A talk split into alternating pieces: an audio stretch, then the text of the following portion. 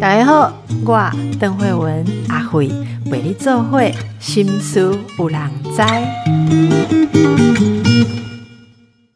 报道联播网的朋友，大家好，欢迎收听《心思有人知》。我不是阿慧哦，我不是邓慧文医师，我是阿如黄慧茹，写过几本书，大家比较知道的可能是《慢老》，曾经是康健杂志的总编辑，是代班主持人。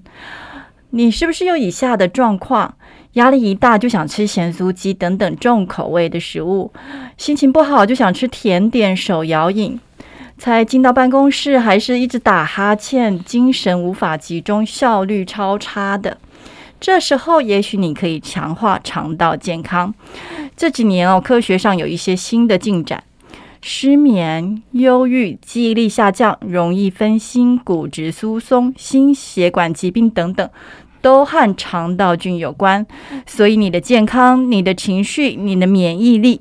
都可能透过肠道菌有所提升。我们今天的来宾是翁德志博士，他是文化大学保健营养学系副教授，著有《天然植物营养素启动健康正循环，打造人体最强防护力》。最近，他和两位作者合写了《肠道菌身心就健康》。我们欢迎翁博士。主持人好，大家好。最近肠道菌真的是非常非常的热门，是近几年来医界啊学术界非常热门的研究议题。但是现在更热门的就是疫情了，没错。所以疫情升温啦，所以除了我们大家都知道疫苗，还有戴口罩、勤洗手、少出门等等，其实是不是顾好肠道也可以保护我们肺部的健康？这个论述其实是正确的，因为其实肠道是我们身体很重要的免疫的一个防御的地方。大家可以想象一下，我们吃东西的时候，其实吃进来会有很多很多的物质需要处理，所以肠道其实里面有很多的很健全的免疫系统。那所以呢，目前科学家发现，如果我们的肠道的菌的生态是比较多元的，这些菌可以帮助我们的免疫的这个训练，进而去影响到我们肺部的这一个健康。大家应该可以知道，肺部其实也是我们身体呃防御的一个很重要的一个器官。原因是因为当我们呼吸的过程当中，这些呼吸的这空气当中里面的一些病菌啊等等的，都会借由我们的这一个。鼻腔到肺部的这个过程当中，做一些气体的交换，所以呢，其实肺部细胞里面其实也有非常多的免疫的细胞存在。所以，其实科学家现在发现，所谓的肠肺轴，其实会发现肠道的健康，其实会开始影响到我们远端的器官，包括我们的肺部，甚至是等会我们会聊到的大脑啊、皮肤啊，甚至全身上下各个的器官，目前都有很多的研究发现，都跟我们的肠道菌息息相关。大家会不会觉得很不可思议？就是说，你会觉得啊，我们以前生物学的肠就是肠，肺就是肺，脑就是脑，而且你看他们离这么远哦，没有想到他们平常是可以私讯哎，就像我们打 line 这样子，他们平常是可以沟通的，没有错。他们是怎么沟通？是呃，大家可以想象一下，就是肠道菌，它其实像是我们身体的一个居住的民众。我们身体就像是一个吉屋出租，我们在出租的过程当中会有好的房客、坏的房客，那每个房客都要缴。没有，其实还有那个七强派，在肠道菌的分类可以分成好菌、坏菌跟所谓的中间四伏菌。对，那诶这些房客其实他都需要缴房租嘛？那我们研究就发现，其实如果我们的饮食是肠道菌喜欢的食物的时候，它可以产生一些特殊的物质，比如说。短链脂肪酸，嗯，或者是它的一些代谢的一些物质当中，这些其实房租它其实可以回馈我们身体当中，借由内分泌系统，借由一些神经传导的一个过程当中，去影响到我们远端的器官。好，可不可以再跟我们解释一下，所谓的房租是指什么？那通常我们讲的房租的概念是说，因为它居住在我们身体当中，所以我们吃什么，它其实也会跟着吃什么。那它的这个代谢物的过程当中，其实可以回馈给我们身体，然后而进而影响到我们刚刚前面提到的肺部啊、脑部啊等等，来做一些远端的操控。换言之，就是你要吃的对，让它可以健康的。生长的。生长的一些，而且好环境的，就是它可以像你去森林啊，或去热带雨林一样，非常的繁花开放的，非常有趣的 一个环境下，才会是让它长得好。然后因此它会透过他的私讯 跟其他的，我们觉得脑啊、肺啊，以前永远都想不到，甚至皮肤啊等等，肌肉也都有哦。对，没错。他可以私讯他，但彼此会有一些联系，然后因此也会让这些看似比较远、没有关联的器官，也会让他们过得比较好。是，呃，我们我们聊一个叫肠脑轴。对，大家可以可以想象是，比如说我们肚子饿的时候，啊，我们大脑其实会想我们要吃什么。对，那这一个肠跟脑的这一个互动，其实就决定了后续肠脑轴的发展是不是很健康。因为当我们决定说，哎，我们今天我们想要来选个盐酥鸡，嗯，比如说我们今天，或者是我们想要多吃一些蔬菜水果，那这些食物吃进来之后，你会发现，除了我们身体需要之外，但是肠道菌它其实也会跟着我们吃。所以小时候常常会讲拉萨加拉萨多，其实我觉得老人家的观念非常的有趣。其实当我们吃的食物可以更健康的时候，这些肠道菌也是接受到这些好的食物的时候，特别是膳食纤维。嗯，很多研究发现说，膳食纤维可以呢，呃，我们人体没有办法消化吸收，但是肠道菌可以利用之后发酵。产生我们刚刚前面提到的那些短链脂肪酸，这些短链脂肪酸目前研究发现，就是可以透过我们刚刚前面提到的呃神经啊内分泌系统去远端影响到我们大脑，比如说会不会呃更想吃甜食啊，甚至是有些研究发现注意力不集中，也跟我们的这个肠脑轴的关联是很有关系的。哇，以前会觉得注意力不集中可能是呃你压力大是。或是各种种种的原因，可有没有想到你会跟你肠子里面的细菌是有关联的？可能现在很多新的科学上的进展，你以前完全没有听过，但是的确它在发生中，而且脑肠轴线是。目前被研呃研究最多，然后也最有证据力的是吗？所以，呃，其实很鼓励民众下次听众下次在吃东西的时候，其实你可以想一下，如果我们可以选择比较健康均衡的这些的饮食形态的时候，那其实这一个距离，其实其实你会发现没有很远，因为你大脑所想的，其实接下来你肠道菌利用之后，对于你的健康其实有很多很多的很好的影响。你说这个距离其实没有很远，是指说。你喂他好的东西，没错，你精神也会比较好的。当然，的确是，你也会专注力比较好，没错，你又心情比较好，是等等。对，所以你的意思说，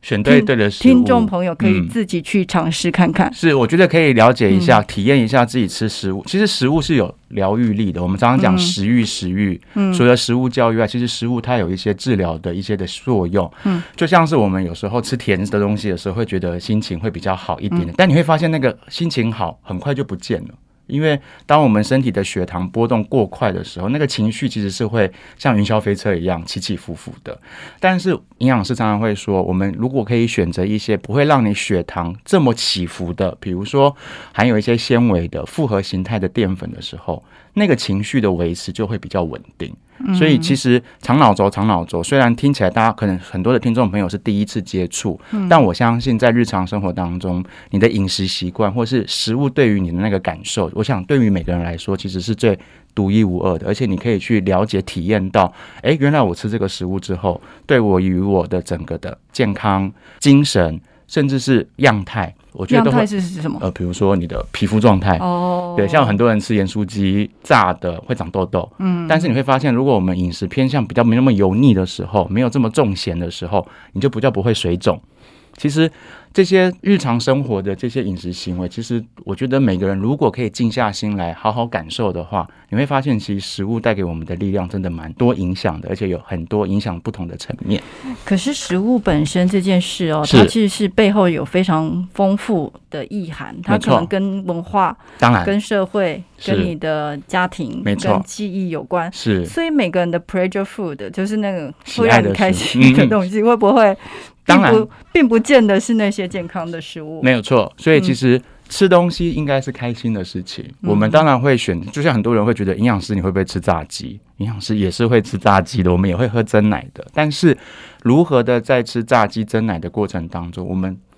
这一餐罪恶一点点，但是我们用其他的餐次补足我们这一餐没有摄取到，比如说纤维。或者是过多的淀粉，比如说珍珠吃太多的话，那我下一餐可能我的淀粉少一点。嗯，其实你会发现吃东西其实应该是很开心的事情，而不是应该是限制你这个不能吃那个不能吃，而是把时间拉长到一整天，或者是你自己可以观察一下自己在这个饮食习惯当中有没有哪些的食物是你通常不会吃到的，那你特别偏爱吃哪些的东西，然后均衡一下，平衡一下，我觉得或许会有不一样的感觉。所以换言之，我们吃东西也要像我们那个健保总额预算制一样，其实它是一个总额。没错，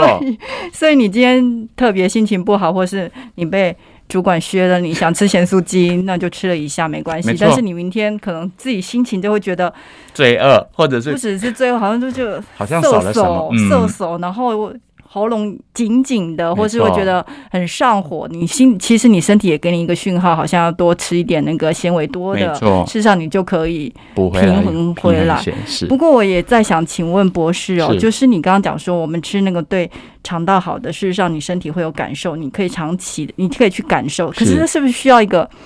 比较长期的距离？就是说你，我不可能今天嗯去吃一个嗯嗯沙拉，我马上就感觉哦，今天心情很好。嗯嗯嗯，是是这样吗我我我想这的确是一定的，因为其实饮食习惯并不是呃马上就可以做改变的。其实我们的饮食行为从小时候就慢慢累积下来，很多人不敢吃苦瓜，很多人不喜欢吃茄子，那可能都可以追溯到他以前小时候对于这些食材的熟悉度。那其实我们肠道的菌，其实它是每天都在变化的，它会因为你的哦某一餐的不均衡，或者是你的大小餐，它会有一些波动的一个过程。那甚至是我们刚刚前面提到的压力大、睡眠不足，其实现在很多的研究都发现，肠道的菌都会有一些组成的改变。嗯，所以其实长期来看，如何的让我们肠道可以比较有多样性的好菌，跟我们刚刚前面提到那些中间势力的菌，为什么这些中间势力的菌很重要？原因是因为这些中间菌如果发现我们肠道的好菌是比较多的，肠道比较健康的时候，它会往好菌的方向来嗯他们是气靠拢。象派，他们会倒过去。他们就会靠过去。可是如果今天我们饮食是长期不均衡，或是呃你的蔬菜水果或者这些好菌喜欢吃的东西你都不常吃的话，你会发现这些中间菌会往坏菌的方向来做靠拢。嗯，所以其实呃菌每天都会做调整。那我们因为饮食其实是。一辈子的事情嘛，嗯，所以慢慢慢慢的做修正，因为有些时候民众突然从不吃沙拉变成要吃沙拉，其实你会发现那个习惯没有养成的时候，其实他没有办法接受的。对他们会觉得像吃草，没错通常都是一个疾病啦，就是被被医生，例如说糖尿病嗯或什么什么，被医生诊断，对他他才会才会有一些些危机意识，所以要修改。或者一般就是很难。没错，所以其实呃，回到刚刚这个问题，我觉得是呃，他可能没有办法立即见效，但是其实大家可以试着去透过一些饮食的就，像现在大家会用手机拍照嘛，其实你会可以观察一下你自己平常吃的什么东西，那你吃的这些东西当中，当你静下心来回想的时候，哎，我的排便顺不顺畅？嗯，哦，然后我的气色，比如说我的皮肤肤质状态，我的精神状态，有没有因为这些饮食的一些些小小的改变跟调整而有不同的一个感受？嗯，的确是哦。其实我自己常常会觉得说，我只要一天有一餐去吃素食、素嗯素吃素 vegetarian 或者是 vegan，、植物性的食材比对较多的时候，或素食。你隔天上厕所，它就会给你很舒服的感受，所以其实身体马上就会给你回馈。欢迎回来，波德联播帮新书郎在我是阿卢黄慧茹，写过几本书，大家比较知道可能是慢老，今天是代班主持人。在我们现场的来宾是翁德志博士，他最近跟两个作者合写了《肠道菌对了身心就健康》，他想要让我们多知道，其实国际间目前对肠道菌的研究非常多，也许你可以。运用这些知识到你的日常生活中，帮助你自己过得更健康、更快乐、更专注等等。好，我们其实前段讲到了，因为疫情升温，所以呃，肠道菌固好，事实上对你肺部的健康也有保护的作用没。错，但是其实研究比较多、证据力比较强的，大家比较谈的比较多的是肠跟脑的轴线。是所以它可能会跟你的心情不好、情绪跟你的专注力都有关系。但其实不只是肠脑、肠肺，其实肠肝、肠心、肠肌肉、嗯肠皮肤是都有轴线，听起来很不可思议。可不可以也跟我们解释一点点？好。以前大家提到肠道菌，都会觉得是啊跟消化比较有关系。不过其实呢，我们的身体从头到脚，你会发现各个的部位，其实肠道菌都会发挥它很管很多的这一个能力。间接的研究发现，其实它的一些呃代谢产物都会去影响到我们远端器官的健康。那刚刚主持人提到肠脑。大家可能呃最常提到的就是，比如说注意力不集中，那很多过动儿的问题。研究发现，大家都知道，呃，有一些过动儿对于糖会特别敏感。就是吃了太多的糖，它会让他比较躁动。所以像我身边的有一些妈妈们，其实不让他小朋友吃巧克力，因为他发现他一吃了巧克力之后，他会变得晚上不好睡，而且会非常的躁动。那科学家就发现，其实糖这件事情会影响到我们肠道的菌的生态，甚至是影响到我们肠道的通透性。那当我们的大家可以想象，肠道的这一个组织结构，它像是一个很完整的细胞。那通透性的意思是指说这个。一个跟细胞细胞的连接的这个呃紧密的结构突然破了，所以其实，在医界有一个名称叫肠漏症。哦，类似肠漏症的概念。那这个通透性增加的时候，其实会。影响到很多发炎的问题，嗯，所以肠道发炎的状况之后，这些发炎激素除了影响到我们肠道之后，这些发炎的激素其实也会透过血液循环，甚至是其他的方式去影响到我们刚刚前面提到的远端的器官的影响。嗯，所以科学家发现，其实过动儿或者是过动症的问题，有时候并不是小朋友没有办法，有些不是小朋友大脑的状况，有些时候反而是我们的日常生活的饮食造成他后续的一些些的影响。嗯，所以如果有那一些，就是说，嗯，自闭，嗯嗯，其实现在很相关研究非常的多，对不对？没错，帕金森氏症，甚至有有有人觉得可能忧郁，可能都都可能会有一点点关系，所以都现在在研究上都有尝试从肠道去解释或者去影响，没错，但是现在多数都还在研究的范畴，是。呃，其实呃，科学家跟医界当然会很希望是未来有没有可能真的做所谓的肠道菌对于健康的一些影响的精准治疗。嗯，但所以坊坊间大家其实会看到有一些些在做所谓的肠道菌生态检测的这些的一些的技术。但目前我们刚刚前面提到的这些肠脑啊、肠肺啊、肠皮肤啊等等，你会发现其实都还是很多是在讨论它的相关性。对，到底因果。果就是是不是真的这个原因造成这个果？我想大家应该都知道，其实疾病的发生、问题的发生没有这么的单向道，其实是错综复杂的。嗯，那当然，肠道菌因为近几年的呃分析技术的一个进步，就像我们早期所谓的基因定序一样，但我们这个技术已经把它移转到变成是定序出我们肠道这些。好几千兆的这些微生物，那所以呢，它未来是一个可能治疗的趋势。但是我觉得听众在遇到这些的，不论是广告啊、内容等等，我觉得还是要回到是，呃，所有的问题没有这么的绝对跟单一，很多的事件的发生、疾病的发生，不是只有单一个因素而已。那所以。我觉得营养很有趣，营养其实在谈中庸，我们没有所谓的偏颇某一个部分，而是以一个全面性的方式来看。那呃，包括你的日常生活形态、你的饮食，去影响到你各式各样的不啊，当然还有遗传嘛，对，很多遗传等等。所以那可是如果我们某一个部分把它顾好，比如说哦，为什么我们一直要提到肠道菌？因为其实我们如果把我们的饮食顾好之后，你会发现。饮食对健康有影响，饮食也会对肠道菌有一些渐渐的影响。那等于是有点像几点数的概念。我们预防疾病的这些几点的这些好处的这些点数，我们越积越多，当然我们老化的延缓或者是疾病的延缓，当然会有很好的帮助。所以它基本上你要把它想成是几点数，你不要想说 啊那些找不到原因的病，然后你很困扰，然后带给家里非常多的。痛苦，你想说就透过某些事情，比如说肠道菌或什么来，是目前还没有这么直接的证据，但是你可以把它想作几点数哦，就是说你至少把你的营养顾好，没错，饮食顾好，是至少这部分就比较不用担心。但我也很好奇哦，为什么这几年国际上对肠道菌的研究发展如此蓬勃？以前其实科学家很少在做肠道菌的研究，因为其实它不算是主流的研究。但后来发现，其实，在呃，我们刚刚前面提到的基因定序的技术，嗯，然后所以呢，呃呃，很多的像以美国来说，他们其实就投入了大量的资金，因为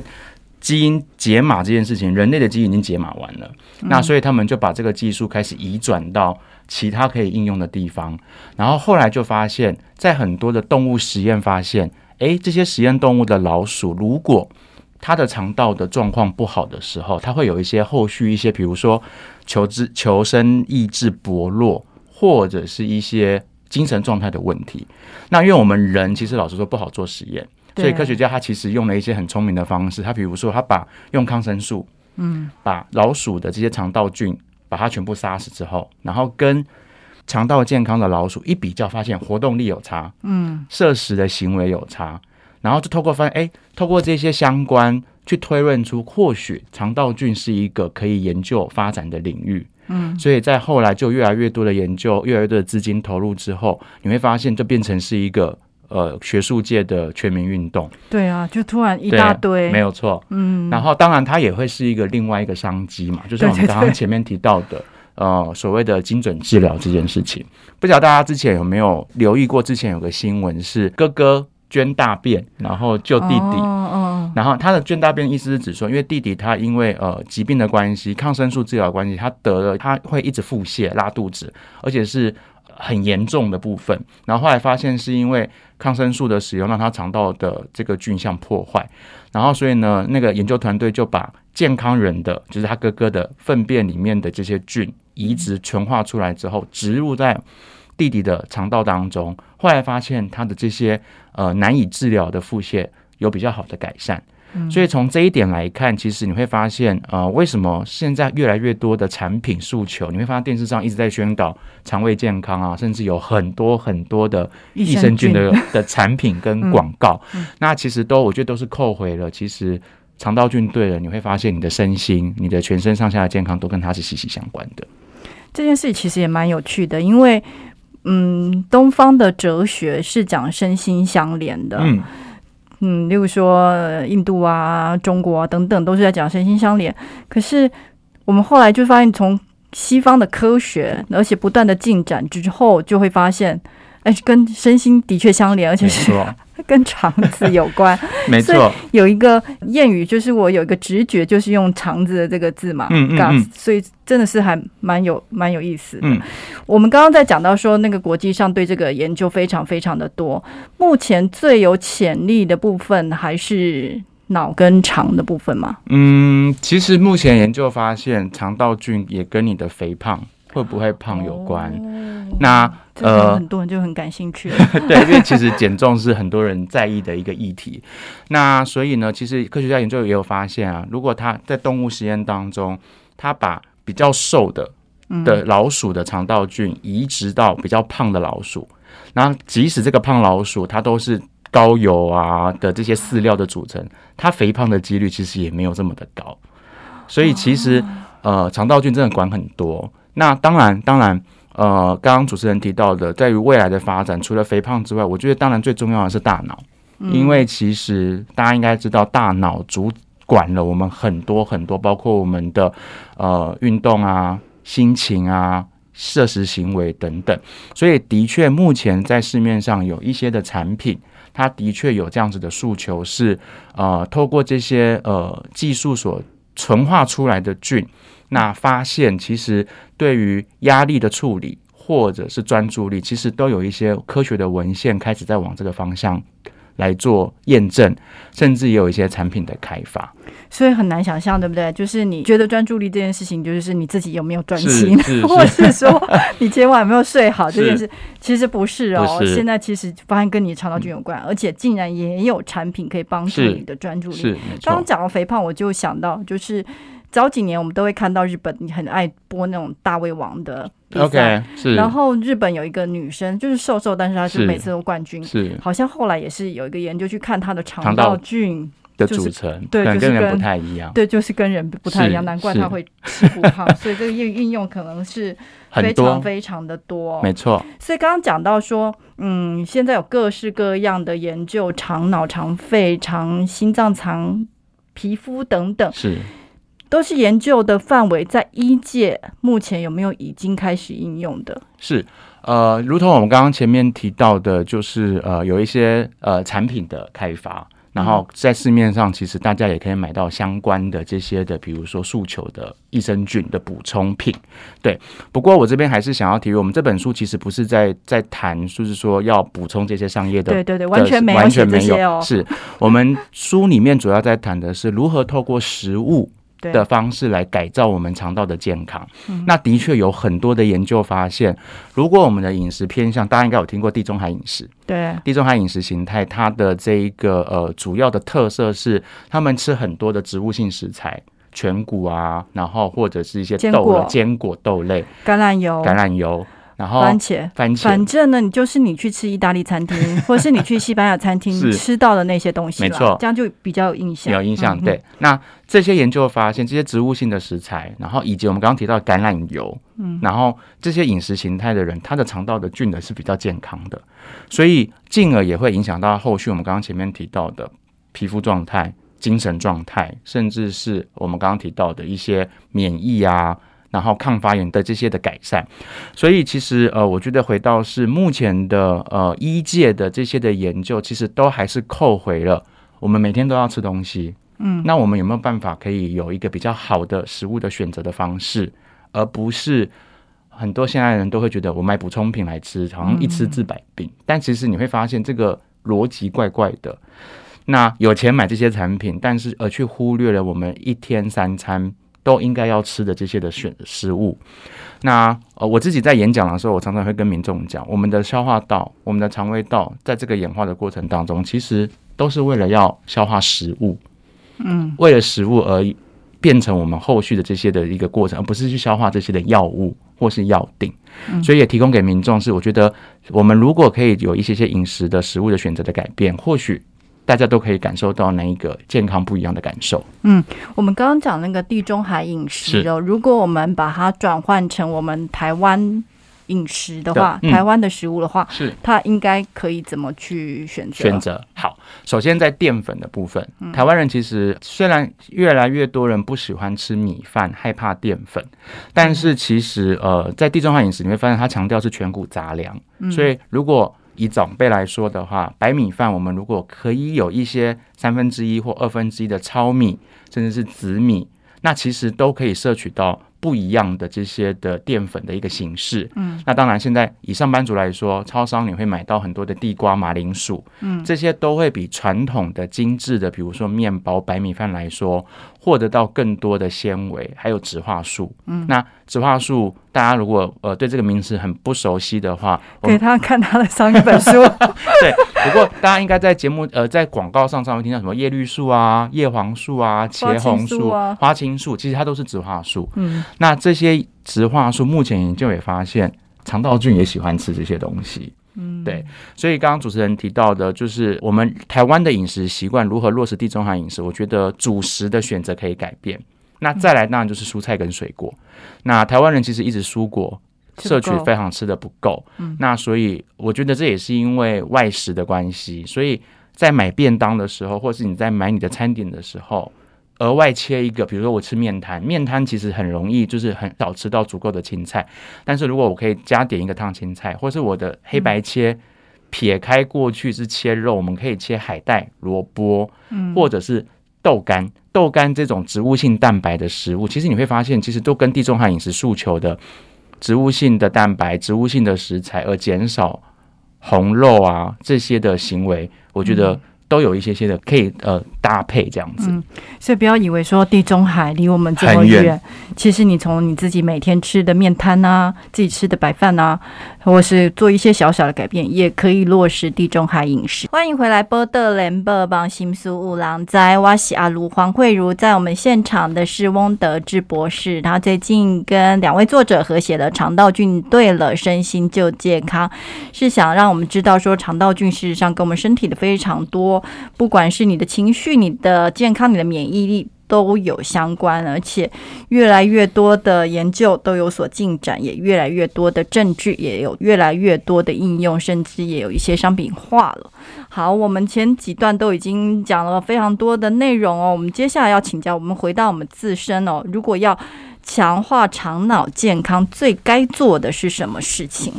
我觉得，呃，听众朋友可以思考的是如何的让。呃日常的饮食趋向于我们所谓的均衡这件事情。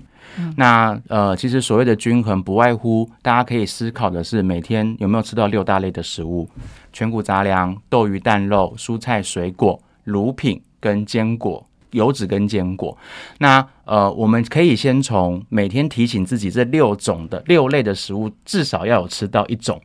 来做，因为其实你会发现台湾人呃，蔬菜水果吃到三蔬二果的比例只有百分之十四，哦，喝牛奶的比例只有零点二。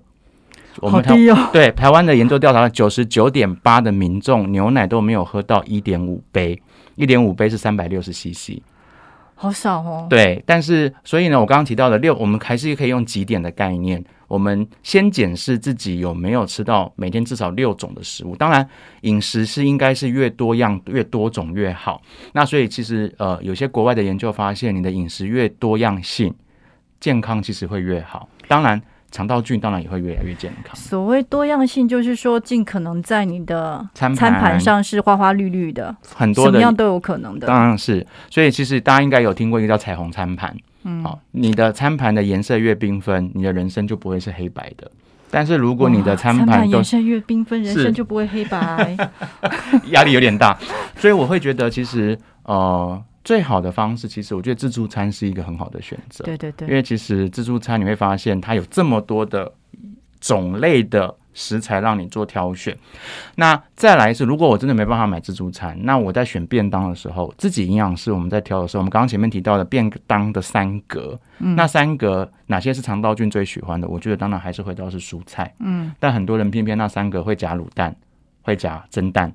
然后小鱼干等等，而去忽略是那个炒冬粉啊，炒冬粉，对，这个也超多。像我通常那个我都不会吃，嗯，因为我会发现我的便当就已经有饭了，如果我对再吃冬粉，其实我的淀粉会超过。嗯，对，所以其实我觉得留一些扣打给一些呃肠道菌喜欢的，比如我们刚刚前面提到的蔬菜，或者是我们额外的准备水果。对，那大家会发现，其实超商现在其实越来越便利。呃，很多人都会觉得超商东西好贵哦，但是其实我们要换个角度去想的是，它节省了我们很多不用上市场、不用切、不用削、不用丢垃圾、不用丢、不用追垃圾车的时间。那当然，如果民众的生活形态是平常都有家里有这些水果，我觉得也没有不行。那嗯就提醒着自己，每餐水果拳头大嘛。嗯，那呃，每餐水果拳头大，意味着你三餐要有三个拳头的这一个水果的量。那大家最容易忽略的一定是早餐，早餐对，甚至可能中餐也没有吃。对，那再来就是我觉得提到的是那个乳品，我们刚刚提到了零点二的百分之零点二的民众。才有喝一点五杯的牛奶。那台湾人不喜欢喝牛奶，有一个很重要的关键是觉得喝了会拉肚子。嗯，当然也有一些宗教的诉求等等。那其实乳制品当中，除了牛奶之外，跟我们肠道菌有关的是，像我们刚刚前面呃有一些发酵的饮品，像优酪乳、优格，优格这一些，所以这些其实也可以纳入我们平常的饮食习惯。那吃那个就不会拉肚子啦。大部分不对，通常是不会，因为嗯优格它是酸嘛，嗯会拉肚子，通常是因为乳糖。那这些乳糖发酵之后变乳酸，所以这些产品喝起来会酸酸的。嗯不过要提醒大家，很多民众因为不喜欢酸的口感，在选这些产品的时候会加会选一些有调味的、有糖的。其实那也会额外影响到一些额外摄取到糖对我们健康的影响。对，因为我们前面有讲到说，太多的糖糖其实是肠道对肠道是不好的，的是 NG 的饮食习惯。所以也要请教你说，那最不该做的是哪些？该不会就是我们爱吃的咸酥鸡呀，或是手摇饮吧？好 OK，呃，NG 的饮食行为，我觉得应该要回到几个，其实不外乎我们常常提到的高油、高盐、高糖的这些素食的，这个是我们现在谈的是那个速度西方的饮食形态。那你会发现，这些素食饮食大概就是重油、重咸、重口味。那当然，这些对于身体来说会有很大的负担，后续的一些慢性病也会有一些些的影响。那研究也发现，呃，这些的饮食形态也会影响到我们肠道菌。所以哦，营养师这边要告诉大家，如果今天我要选择烹调用油的话，我们刚刚前面提到的地中海饮食有橄榄油，嗯，那台湾其实也有所谓的苦茶油、茶籽油，这些都是比我们传统的那一些所谓的猪油啊，好，或者是动物性的油脂来的比较健康一点。那再来，我要再提到另外一个油脂，就是深海鱼油，也就是我们常常听到的，就是多元不饱和脂肪酸。嗯，目前研究发现呢，多元不饱和脂肪酸其实也可以增加我们肠道菌生长。以前都会觉得肠道菌生长就跟纤维有关，我们把这个让好菌生长的物质叫益生值。但现在研究发现，其实这些 N 三不饱和脂肪酸其实也是一个很好的益生脂。那这些 N 三不饱和脂肪酸除了肠道菌喜欢之外，它其实有一个很好的功用是抗发炎。嗯，好，它其实对我们身体有个很好的抗发炎的效果，所以也鼓励民众，我们可以透过比如说鲑鱼、青鱼、秋刀鱼这三种深海鱼来获得这些常练的脂肪酸。嗯，高脂鱼。嗯嗯，来对于健康有一些很好的帮助。嗯，最近那个发酵的食物哦，嗯，例如说康普茶是，然后或是我们日本的味增纳豆是，韩国的泡菜是，或是德国的酸黄瓜是。等等的，我们是可以，当然刚刚还有讲到优格跟优酪乳是没错，我们可以透过这些发酵食物来健全我们的肠道菌吗？嗯，其实是可以的。那目前像我们刚刚前面提到那个发酵饮品发酵乳。那在日本，他们研究有发现了，他们给那个医学大学生啊，然后因为他们要考试，压力很大，然后他们就研究发现，他们给他补充这些发酵的饮品，就是比如说优酪乳这一些，嗯，他们的情绪的稳定以及考试的成绩会比较好。所以这些产品当中，这些发酵的过程当中，这些菌其实都是一些好菌。不过这边要提醒大家的是，其实发酵的技术。其实需要有一些很严格的，比如说安卫生安全的问题。嗯，那大家应该知道，这些东西会发酵，意味着其他坏菌其实也会很喜欢这些食物。嗯，所以我们在准备或者是在购买这些产品的时候，一定要特别留意它的卫生。好，比如说呃有没有呃冷藏的温度够不够？哦，或者是发酵的过程当中有没有一些些污染的问题？所以其实呃这些的产品，这些的发酵食品，像味增，其实。或者是纳豆，台湾人不太吃纳豆了。对，像味增啊、泡菜这一些，其实都还是可以摄取到一些对于我们健康有帮助的这些好菌。哇，这样听起来，其实因为也快要同学们也快要大考了，所以如果吃那些 可以让你的精神比较集中、成绩比较好，大家可能也会想要吃哦。嗯嗯。可是我们常以前呢，这几年比较少，就是那些优酪乳、优格，常常在宣传他们是什么什么什么菌种，或是它有几亿个。嗯嗯嗯，这个对我们的意义到底是什么？是，呃，刚刚其实如同我们前面讨论的，益生菌或者是这些肠道菌，已经不是只有所谓的肠胃道健康，它其实有非常非常多的诉求。所以科学家其实透过技术可以鉴定出哪些的菌对于我们，比如说抗过敏，嗯，比如说顾肠胃，甚至我们刚刚前面提到的情绪舒缓、专注力都是有帮助。所以这些也被鉴定出来的这些独特的菌。通常来说，它应该都有做过一些科学文献的论验证，去证实它有这些的功用。所以，像呃，在超商买一些优酪乳的产品，他会说这个可以对于免疫有调节，可以对你有抗发炎。那那些菌，我们其实不一定要去认识它，但是我们可以透过这个产品上面的包装，比如说它有没有小绿人的标示，就是健康食健康食品的标示，亦或是它有没有标示清楚它的这一个产品里的内容物是什么，然后来作为我们购买这些产品的这些的一个考量的方向。嗯，对。所以换言之，你如果要选择那些食物，它有标示它是什么样的菌，嗯嗯，然后它有没有得过小绿人标章，是一个很好的选择的一个方向。没错，是。那运动呢？运动对肠道菌会有影响吗？目前的研究发现，其实运动可以让我们肠道的菌的生态更多元、更丰富。那这中间的明确的机转，其实还是还不太清楚。不过，大家应该都有这个经验，在你运动的过程当中，流完汗之后，你会发现心情会比较愉悦。那我们不是脑内啡吗？对，没有错。所以其实老实说，我们刚又回到我们刚刚提到肠脑嘛。哦。其实肠道会远端操控我们的大脑，大脑其实也会影响到我们肠道的通透性。所以它是两端的。它其实是双向，互相互相的影响，互相抠对方的。对。所以不是只有肠去影响脑，脑也会影响。其实是的确的。哦。那所以其实呃，会鼓励大家呃，日常生活当中，其实运动是一个可以让你。呃，情绪舒压的一个很好的一个过程。那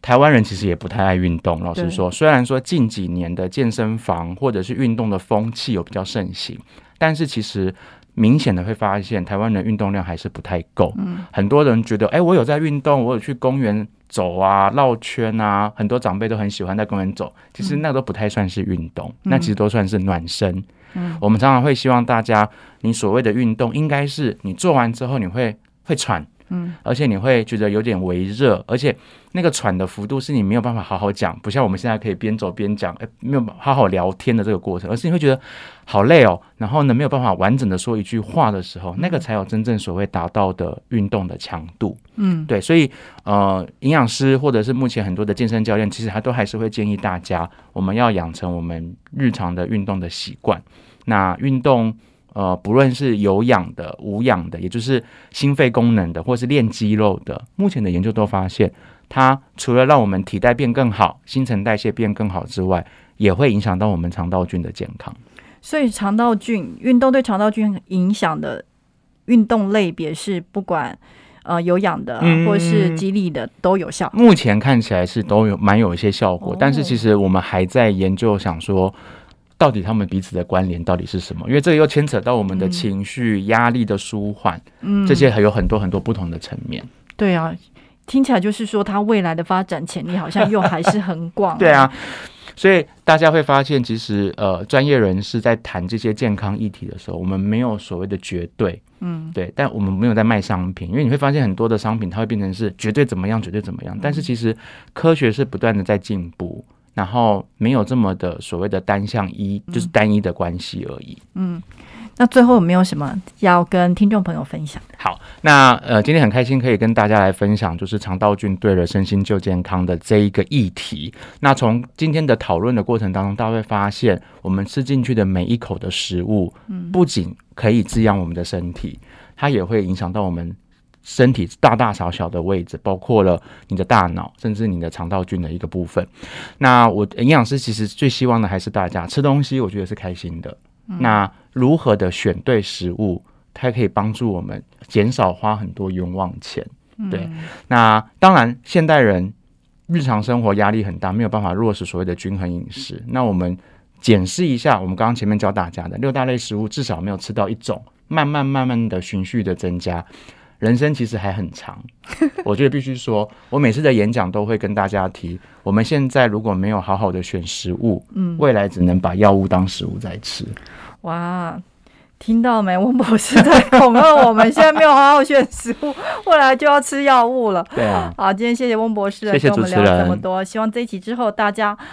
吃出好心情，也吃出好的肠道健康，由内而外打造优质的健康生活。我是黄慧茹，谢谢您的收听，我们再会，再会。